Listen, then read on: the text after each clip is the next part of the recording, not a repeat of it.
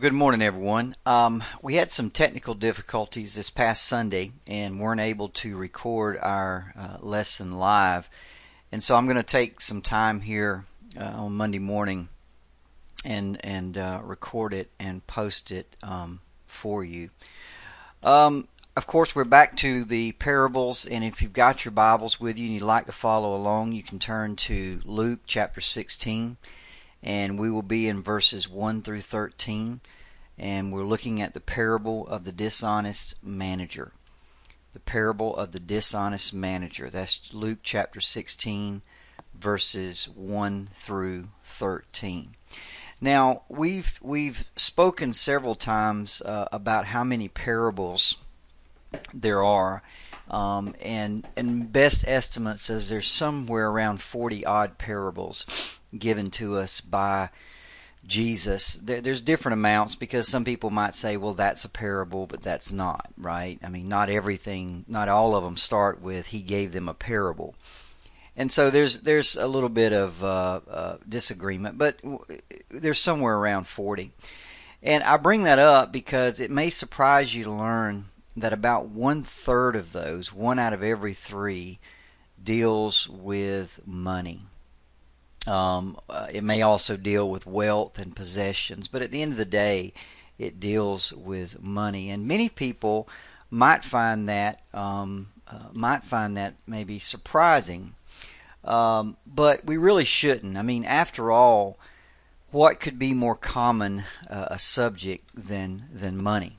Um, it's a it's such a huge part of our life. We think we we spend a lot of time thinking about it um, how to earn it, how to spend it, how to save it, uh, how to invest it, how to borrow it, uh, whether to give it, whether to loan it. I mean, it's a it's a big part of our uh, it's a big part of our life.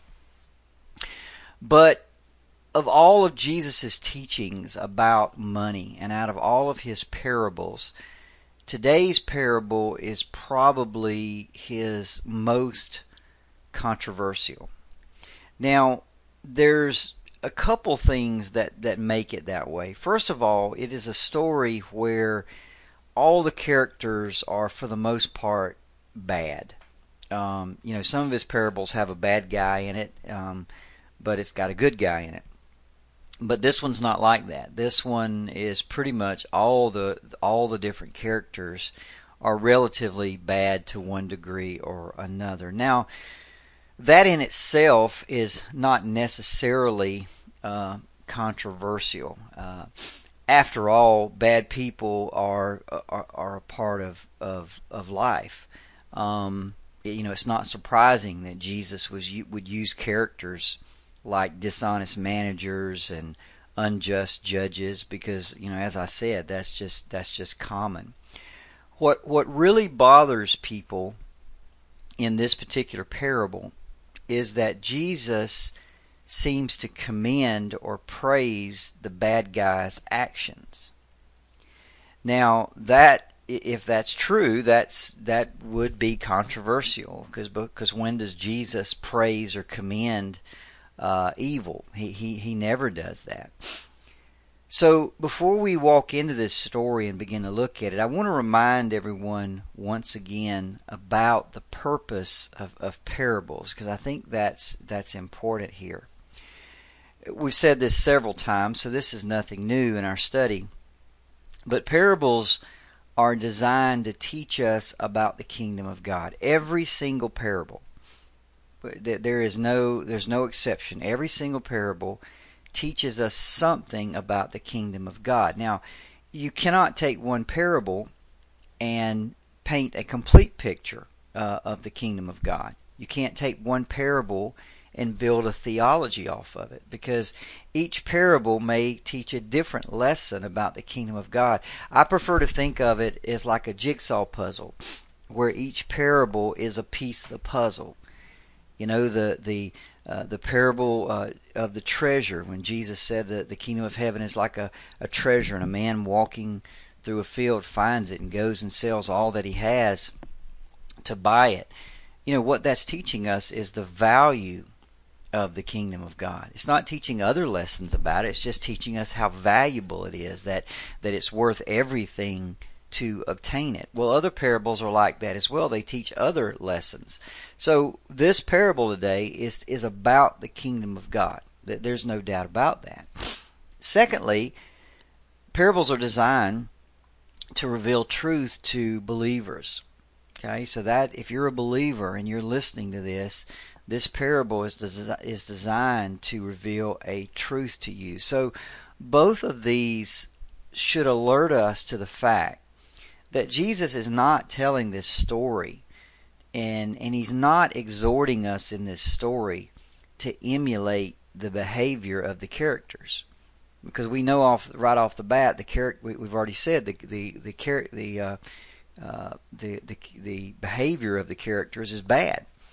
So we know he's not. That's not the point at all of what he's what he's trying to do.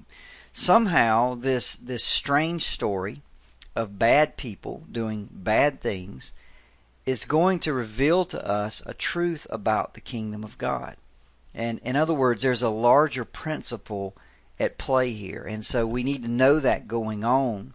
Um, so we look past the, char- the the behavior of the characters, and we look to see what is this larger principle that Jesus is trying to to teach us. So let's uh, start in verse one. Again, if you've got your Bibles, you can follow along. We'll start in uh, Luke 16 and verse 1. And he also said to the disciples, There was a rich man who had a manager, and charges were brought to him that this man was wasting his possessions. Now, in this parable, we once again have a have a rich man, uh, and this uh, rich men show up in several of the parables and he's rich enough that he has hired a manager and put this man in charge of of the assets of his operation. In other words, this man is delegated the authority to act on behalf of the owner in all of his business dealings. Now, we don't really know, you know, what kind of operation he had. Did he have a vineyard? Did he have a ranch? Did he have a farm and a state? But nevertheless, if he did, this man would have been in charge, this manager would have been in charge of his land and his crops. He would have dispersed the resources, the food, the seed, the salt, what, whatever the servants needed uh, to plant the crops or to to prune the vineyard or to you know to feed and water the animals to, to put up the food whatever the people needed uh, in this particular enterprise, he was responsible for delegating all that. And he also managed the owner's money. Remember, this is a wealthy man, and as we'll as we go through the uh, parable, we'll find out that he owed uh, that many people owed him large sums of money, and the manager handled all of that as well. So he had a lot of responsibility. Now, it turns out that this manager wasn't very good at his job. So it's not now at this point he's not stealing, he's not embezzling, um, it's not he's not even dishonest, uh, he's not a thief, uh, he's just incompetent. He's just not very good at managing, uh, as not as efficient at managing this man's money as the owner would like. So it's brought to the owner's attention that this manager is wasteful. So again, it just it, it, it just turns out that he's not very good. He's just incompetent, and so he's basically fired and he's let go from his position. Now, he doesn't. He's not fired immediately. Okay, uh, he has a period of time uh, before he's let go. Let's look at verse two to see that. And he, talking about the rich man, called the manager and said to him, What is this that I hear about you? Turn in the account of your management, for you can no longer be manager. Now, the company that I work for today, uh, if they fire you, you are let go immediately. There is no grace period. There's no exit interview. There, there's nothing like that. Um, but in this case, it didn't work like that. This he tells him. He says, "Look, you, need to turn in the account of your management. Go get your books. Go get your accounting books where you've written all the stuff down. Bring it to me. So maybe it would be a day, maybe it would be at the end of the week. And come and, and let's make a final accounting because you can no longer be be manager. So uh, again, as part of this his termination, he's got to turn in these accounting books. He's got to give one final accounting of all that he's that he has done. So let's look at verse 3. And the manager said to himself, Well, what am I going to do? Since my master is taking the management away from me, I'm not strong enough to dig, and I am ashamed to beg. Now, you can see in this verse, this guy is in a pickle. Uh, not only is he losing his job, but he's also going to lose his home. You see, in that day, when you would, when you were in a management position or you were a servant, you would have lived on the estate where you where you worked. So, again, he's not just losing his job; he's losing his home. So, in addition, he's losing his income and and just going out and getting another manager's job is is not going to happen. I mean, even though there's no social media in that day, uh, there's no there's nothing like LinkedIn or anything like that. Everybody's going to know what happened just through word of mouth. Um, you know, this wealthy man, I'm sure, was well known, and when his manager is fired, people are going to know that he was fired for being incompetent. So it's going to be very, very difficult for him to go out and get another job. So you can see him begin to think through this process. And the first thing he thinks about is getting uh, maybe a, a, a job doing manual labor, a blue collar job. But he is making, he makes an honest assessment of himself and he realizes that he's just not physically cut out for those types of jobs. And, and his statement is, I'm, I'm not strong enough to dig and he briefly considers begging, but he also knows that he's too proud to do that. He says, "I'm I'm too ashamed to beg. I, I, there's no way I can do that." So as he's going through the process, he realizes nobody's going to hire him because he's been deemed incompetent uh, as a manager. Um, he's he's he's not cut out for manual labor. He's too proud to beg. So what's he going to do now? It's at this point that he's thinking through this process that he has kind of a, a eureka moment. Uh, he comes up with an idea. You see, he knows that the only chance he has to survive is to be welcomed into someone's home, either as a servant, as a manager. But again, nobody's going to do that because he's been realized how incompetent and wasteful he is. So he knows everybody knows that. So he realizes the only way that people will give him a job, the only way that he'll be welcomed into people's home is if they are indebted to him in some way. In other words, if they owe him in some way. So this is what he does. Let's look at verses 4 through 7. He says, I have decided what to do so that when I am removed from management, people may receive me into their houses. So summoning his master's debtors one by one, he said to the first, How much do you owe my master? And he said, A hundred measures of oil. And he said to him, Take your bill, and sit down quickly and write fifty. And then he said to another, And how much do you owe? And he said, A hundred measures of wheat. And he said to him, Take your bill and write eighty. Now, you can see here, this is his plan. He contacts all the people who owe his master money and he discounts their debts. See, that way they'll be in debt to him. He's given them a deal. While he's while he's got this period of time before he has to turn in his books, before everybody finds out that he's not no longer manager, he's got a very short window. And so what he does, he discounts these debts and he puts these men in debt to him. Now, you have to admit it's dishonest, it's deceptive, but it's also a very clever move. Now, you'll also notice the men that are paying the debts, they don't ask any questions. They're not up front and saying, "Wait, wait, wait, wait a minute. You know, why are you doing this? Is this is this okay with your master?" They don't ask any questions. They're not they're not going to look a gift horse in the mouth, right? That they, you know, they they going to sign and get out of there quickly because this is a deal they never could have hoped for. So they're not being upfront and righteous and honest men. Okay, they they've joined into the deception. They're they're doing what's best for them, so their their actions aren't aren't any good. Now, this guy started out, this manager started out as as just an incompetent manager. But what he's doing now, he has no right to do. Okay, he has no right to do this. So at this point, he's moved into dishonesty. This is where he becomes the dishonest manager. This is where he's moved now into fraud and deception.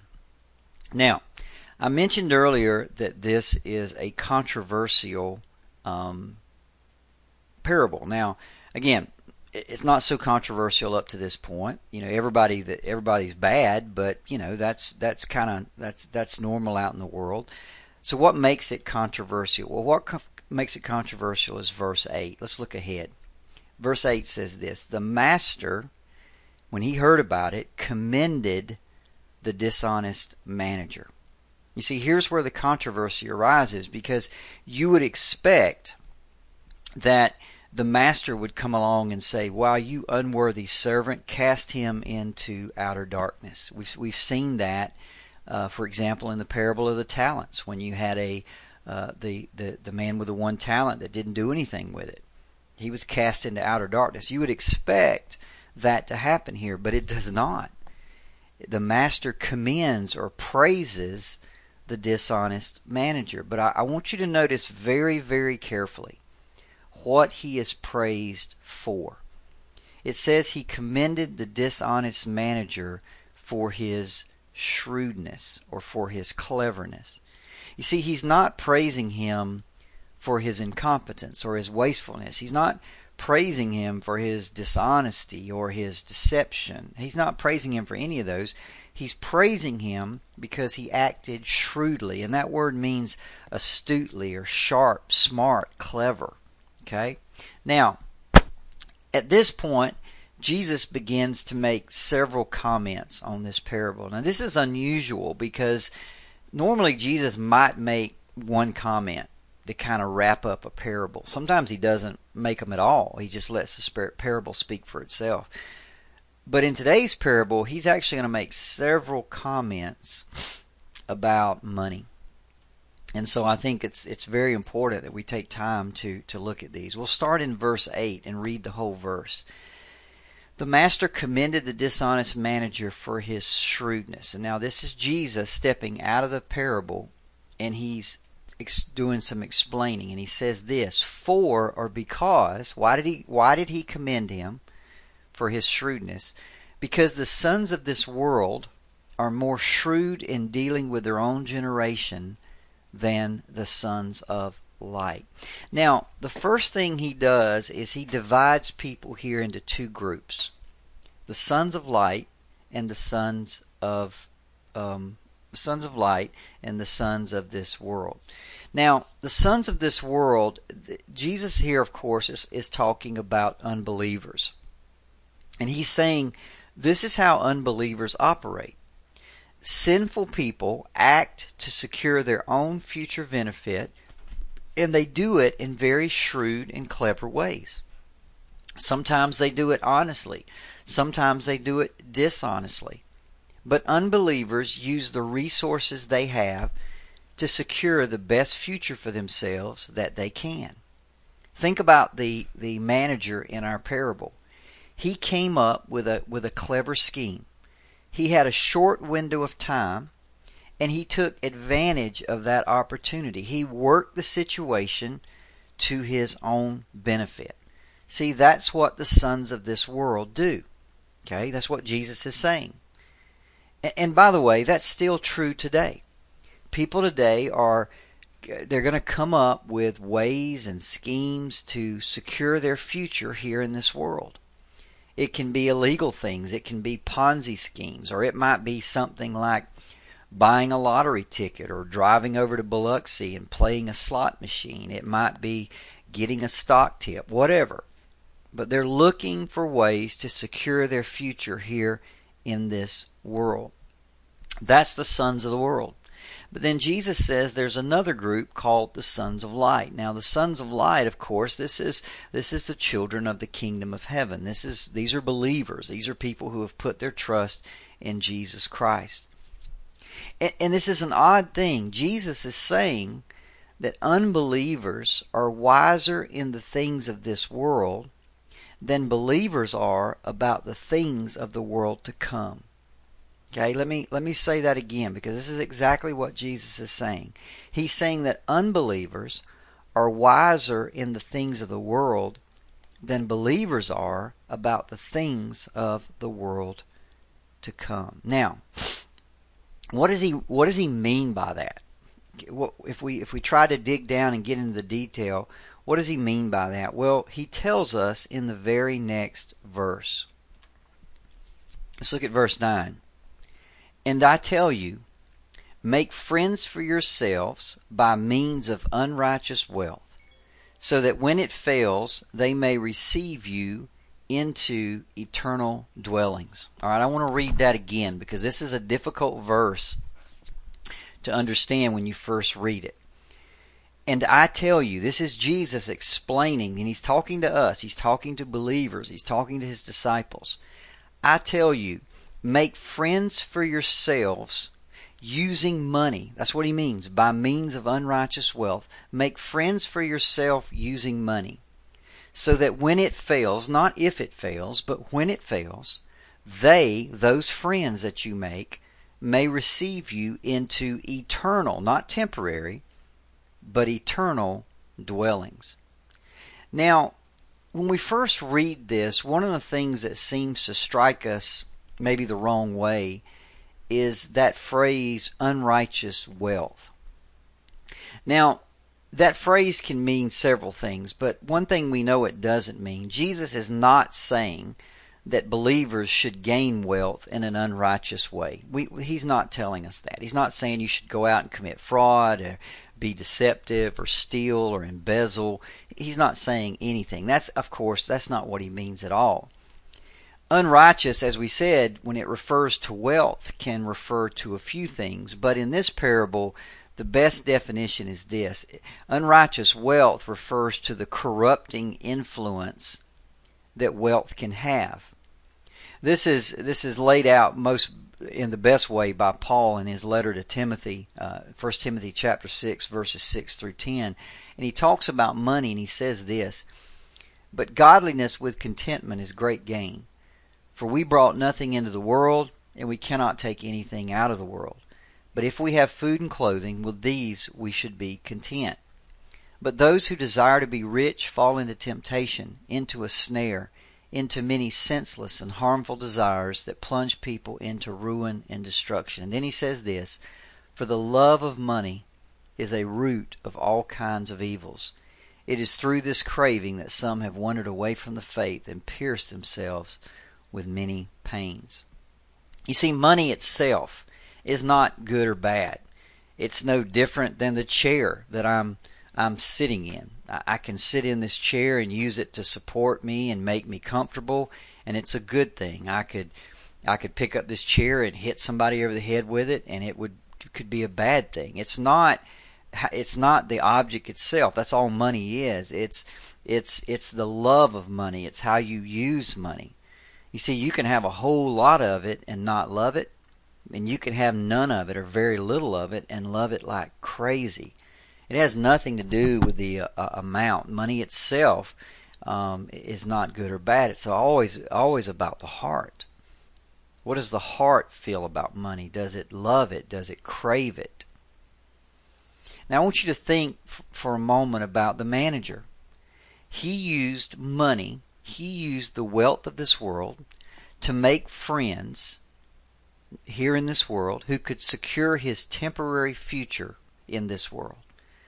Let me say it again. He used money to make friends who could secure his temporary future. See, that's what unbelievers have always done, and that's what unbelievers have all will always do. See, their priority is their future in this world. Am I going to have enough for retirement? Am I going to have enough to buy a bigger house? Am I Can I get enough more money to buy a better car, another boat, more more of this, more of that? It's all about it's it's all all about using money to secure a temporary future. Now, listen to what Jesus says to us. You need to be as clever or even more clever than they are. You need the, the, the world uses clever schemes to secure a temporary future. You need to be as clever as they are. Now, this is an old rabbinic approach to teaching. It's called reasoning from the lesser to the greater. If the world does this, then you should do this, right? If the if the world acts in this way, you should be greater than the world. It's it's called reasoning from the lesser to the greater, and that's what he's doing here. He's saying if the world is clever with how they spend their money to secure a temporary future, you should be more clever than they are. Listen, if the perverted, wicked, fallen sons of this age use money, know how to use money to secure a temporary future, shouldn't the sons of light be just as clever in how they use money to secure an eternal future? See, that's the whole point of this of this parable. See, money and, and possessions, un, what, what, what the parable calls unrighteous wealth, they're just part of this world system, but it's temporary. Money's temporary. At some point, it's no longer going to do you any good. You, it will fail. That's what he said in the parable. Not if it fails, it, it will fail. There's at some point when you're going to die. And when you die, money, it, it can't do anything for you. You cannot take it with you. We all understand that. But what Jesus is telling us is that while we are here in this world, we should use that money, we should use that unrighteous wealth in a way that'll not make friends who can put us up in houses for just a little while until we die. He's saying, no, use that money in a way that you'll make friends who will receive you into eternal dwellings. Make friends in heaven who will be standing at the gate welcoming you when you arrive. Now, how do we do that? How do you make friends in, in heaven with your money? Well, let me let me go back to our parables for just a second. I mentioned earlier that every parable it's like a jigsaw puzzle, right? So maybe this parable doesn't go into detail about how to make those eternal friends, but other parables they might. And in fact, one of them does a very good job at it. Luke chapter 12 verses 16 through 21. Listen to this parable. And he told them a parable saying, the land of a rich man produced plentifully. And he thought to himself, man, what am I going to do? Now there's that same question. The manager said, what am I going to do? This rich man here, he has all this extra stuff, all this extra wheat and oil and, and wine and whatever his land produced. And he says to himself, what am I going to do? For I don't have anywhere to store my crops. And then he said, I know what I'll do. I'm going to tear down my barns and I'm going to build bigger ones and then I'm going to store all my grain and all my goods. And I will say to my soul, Soul, you have ample goods laid up for many years. Relax, eat, drink, and be merry. Now, see, there you go. That's what the world does. I've got all this extra stuff. I got all this extra money. What am I going to do? I'm going to I'm going to invest it. In, I'm going to put it in a bank. I'm going to put it in a mutual fund. I'm gonna and I'm gonna store it up, and and and now I can say to myself, and and you're set for life. Relax, eat, drink, and be merry. See, that's what that's what money can do. It it can assure you a temporary future. But see, the Bible also says, and and by the way, in the world's view, that's a very wise use of your money. But the Bible says that the wisdom of this world is foolishness with God.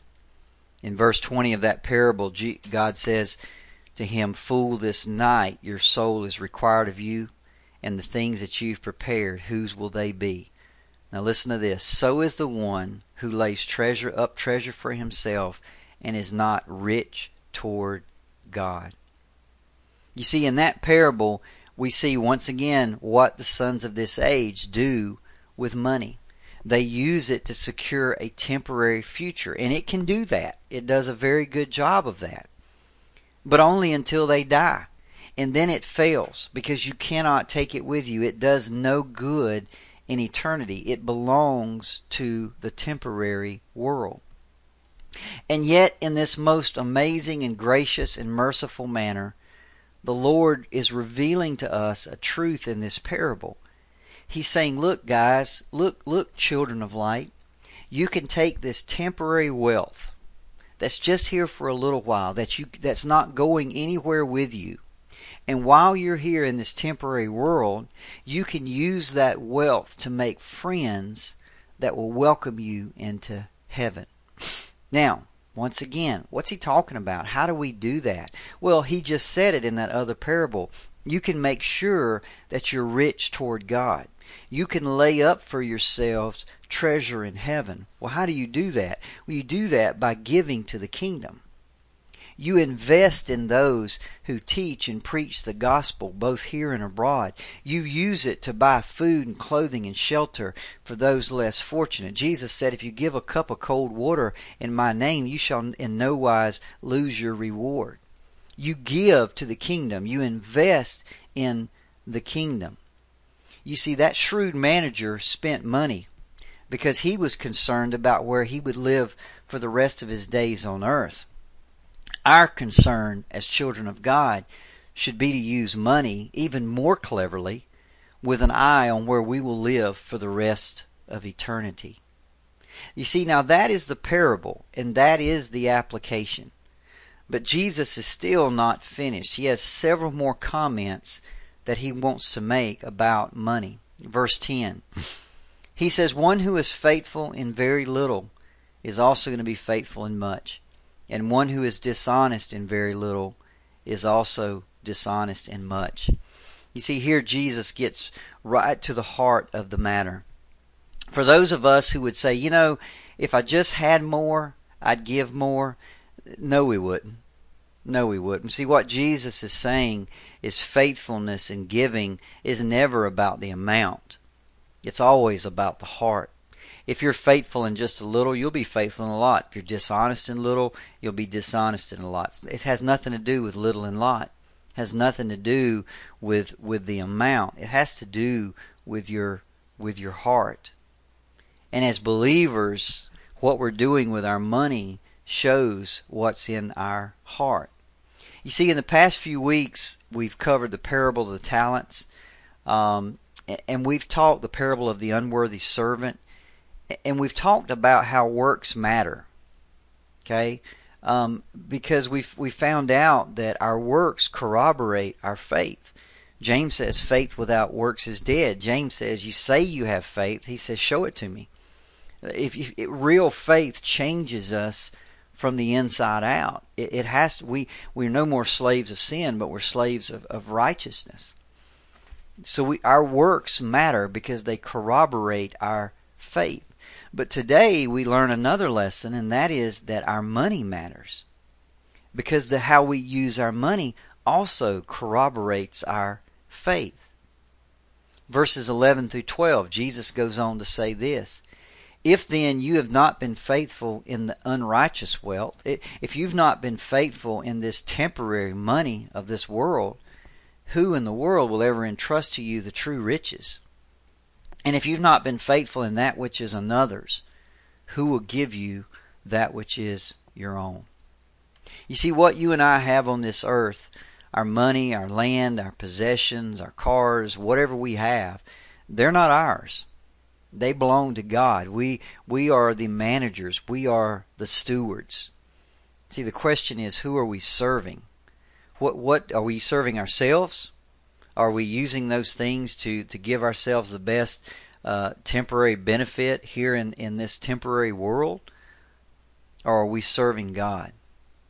Are we investing that in the kingdom? What does the use of our money say about our priorities? Jesus puts it this way in verse 13 No servant can serve two masters, for either he will hate the one and love the other, or he will be devoted to the one and despise the other. You cannot serve God and money. You see, in the end, money provides a real test of where our heart is. Do we serve God or do we serve money? Are we using it to secure a temporary future, or are we using money to secure an eternal future? You see, one of those is driving us. Now, listen, I'm not saying, as as believers here on this earth, there's nothing wrong with planning. There, there's nothing wrong with with you know we have to pay bills, we have to have insurance, we have to have these types of things, and and we need to plan for those things. But the fact is, our, one of those things is driving us. Our temporary future is driving us, or our eternal future is driving us. One of those is a priority. Which one is it? In today's parable, we are encouraged to be clever with the use of our money. That manager was commended for his cleverness. And, and what Jesus is saying is saying you should be clever with your money. But to be clever in God's kingdom means using your money in a way that brings eternal benefits, not just temporary benefits. You see, you and I have to understand that according to the Bible, this world, the ways of this world and the ways of the kingdom of God are completely opposite to one another. I want you to listen as we close to the words of, of Arthur Pink. He said this these orders, and what he means here is the, the order of the world versus the order of God's kingdom, are diametrically opposed to one another. The one commands you to walk by faith, the other to walk by sight. One commands you to be humble, the other to be proud. The one to set your affections on things above, the other to set them on the things of the earth. The one says, Be careful for nothing, the other one to be full of anxiety. The one to be content with such things as you have, the other one says to enlarge your desires. One says be ready to distribute, the other be ready to withhold. One says to look at the things of others, the other one says you need to look at your own things. One says to seek happiness in the Creator, the other to seek happiness in the creature. creature. Is it not plain? There is no serving two such masters. You see, the same is true for how we use our money. The unbelieving world uses it to secure temporary benefits. Kingdom believers use it to secure eternal benefits. The question today is what are you doing with your money? You know, it, it's really what a what an amazing thing. I, I was thinking that there's times where uh, people in the world today get stock tips and they know that a stock is going to go up and somebody says hey buy this stock and and they do and they make a lot of money and and that's illegal to do. But I can tell you this morning that that God is giving us a tip. God is revealing to believers an an incredible tip an incredible truth that unbelievers don't know about and he's saying, "Hey, I have given you money." And you can use this money here in this in this temporary world. You can use this temporary money and you can use it as a means to secure eternal reward. Be clever. Don't use don't don't just be clever over here in the world's ways. Be clever in the kingdom ways and use your money to secure eternal eternal benefits. That's a pretty good offer. The question is, are we shrewdly taking advantage of it? Next week, we'll be looking at the parable of the rich man and Lazarus. It's in this same chapter, Luke 16, verses 19 through 31. Um, if you if you want to look ahead. Uh, once again, thanks for listening and have a blessed day.